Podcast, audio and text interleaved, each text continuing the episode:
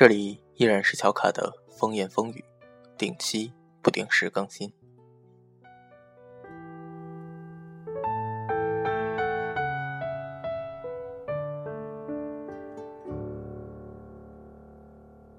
说来都是傻瓜，岁月一身袈裟，终究没把爱渡化。想起你的头发，最遗憾的字，一念之差；最悲伤的话，你还好吗？最遗憾的字，一念之差。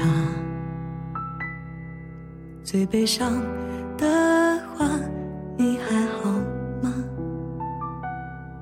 明月照天涯，又照了重逢的脸庞。原来你在这里啊！人生若只如初见，何事秋风悲画扇？哭着笑了，人人带着伤。人生若只如初见，等闲变却故人心，却道故人心易变。纳兰性德这一首饮水词，又道出了多少人的心里话呢？小卡第一次遇见这首词是在初中的时候，当时。看到“人生若只如初见”，便爱上了这首词。从小到大的成长中，我们身边的人换了一波又一波。也许，其中有一些人是你认为至关重要的；也许其中有一些人是你认为无关紧要的。但是，随着时移世易，时间。终会给我们一个答案，其中不乏那些至关重要的人变得无关紧要了。小卡在跟朋友的相处中有这样一位朋友，他跟小卡的友情是无疾而终的。在小卡以前的认知中，认为无疾而终是一个形容爱情的词，但直到。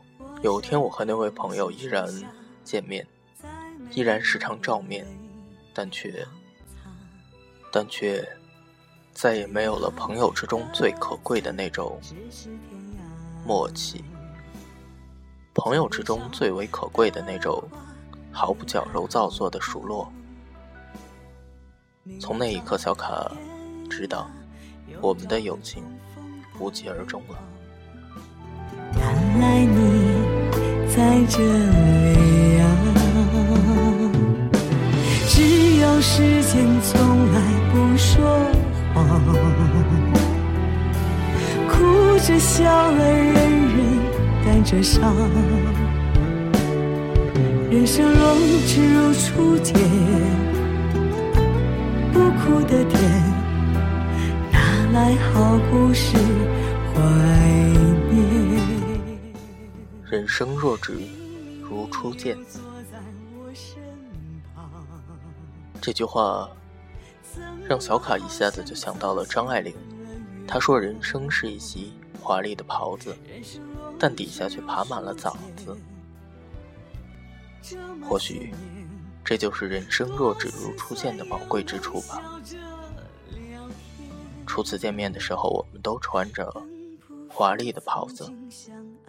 你用心的去粉饰自己，然而随着愈发的熟络，你开始展开一些自己的比较灰暗的、比较晦涩的东西出来，于是你们两个就变得道不同不相为谋了。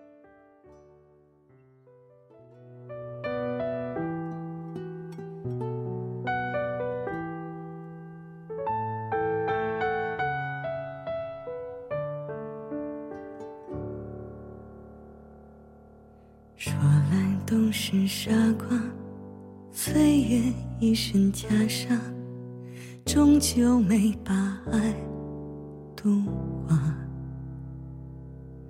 想起你的头发小卡之所以非常喜欢这首词的另外一个缘故，是因为这首词本身所涵盖的典故。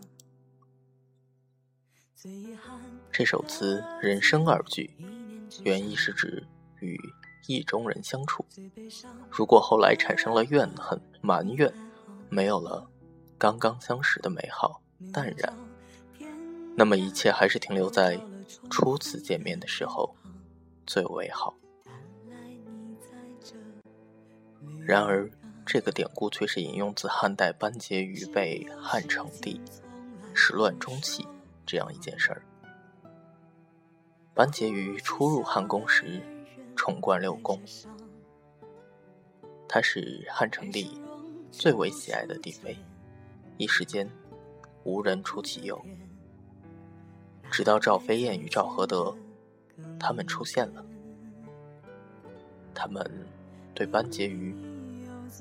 这个旧人失了诡计，使得班婕妤被打入冷宫。自此之后，便有这样一首诗《怨歌行》来描述班婕妤的惨淡人生。而在纳兰性德的这首词中，“人生若只如初见，何事秋风悲画扇。”这这里的秋扇，就是用来比喻抒发这种被始乱终弃的怨情。而在南北朝时期，梁刘孝绰写过这样一首诗《班婕妤怨》，诗中点名“妾身似秋扇”。自此之后，便用秋扇来比喻女子被始乱终弃。这里说的原本应当是相亲相爱的一幅场景，浮生盈云，长欢膝下，但在今时今日却成了一种相离相弃。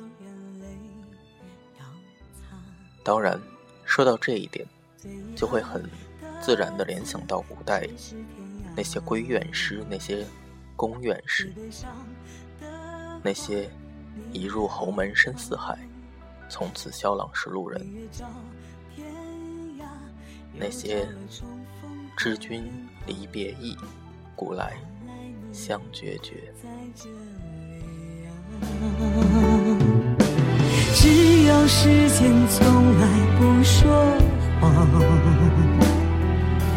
哭着笑了，人人带着伤。人生若只如初见。苦的甜，来好故事怀念？而在这首诗的下阙等闲两句，则是指如今轻易的变了心。却道故人心易变，这里的故人指的就是情人了。而这句话也是指情人间最容易变心。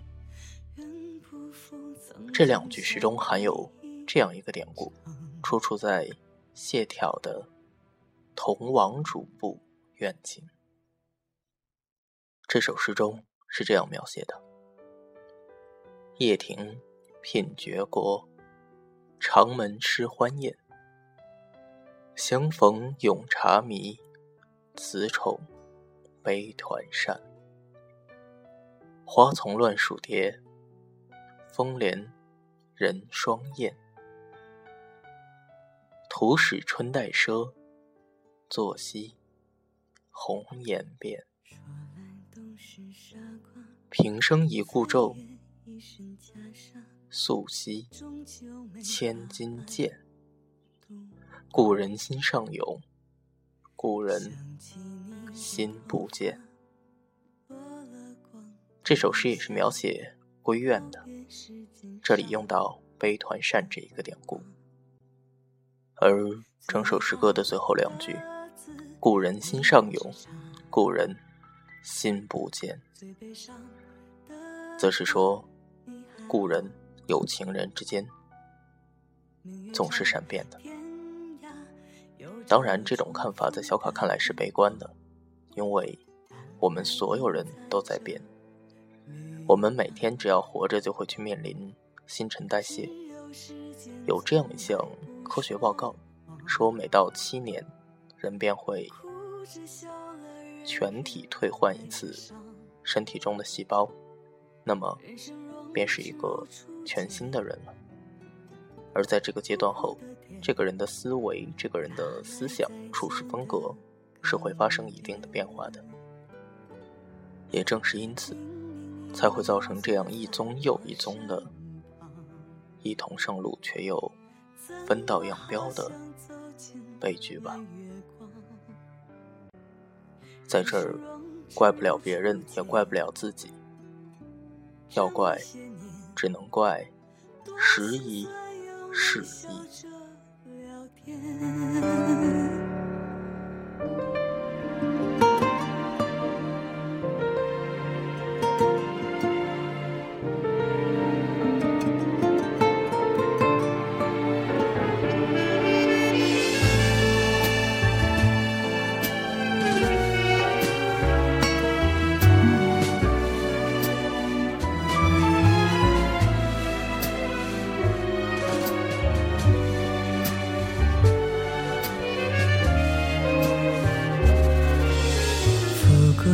深雪花，绿了几番枝桠，又能坐下来喝茶。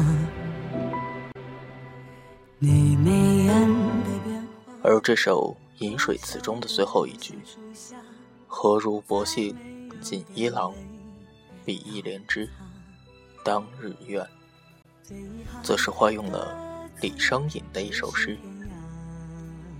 如何四季为天子，不及卢家有莫愁。这句的意思，薄幸薄幸即薄情之意，而锦衣郎就是指唐明皇本尊了。这句话又可以理解成，怎么比得上当年的唐明皇呢？他总还是与杨玉环有过比翼鸟连理枝的誓愿的，他们总是。有着纵死而分离，也还是刻骨想念，不忘旧情。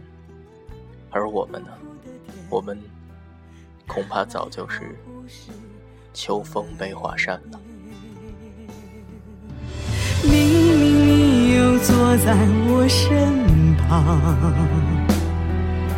怎么好像走进了月光？人生若只如初见，这么些年，多心酸又能笑着聊天。人生若只如初见，这么些年，多心酸。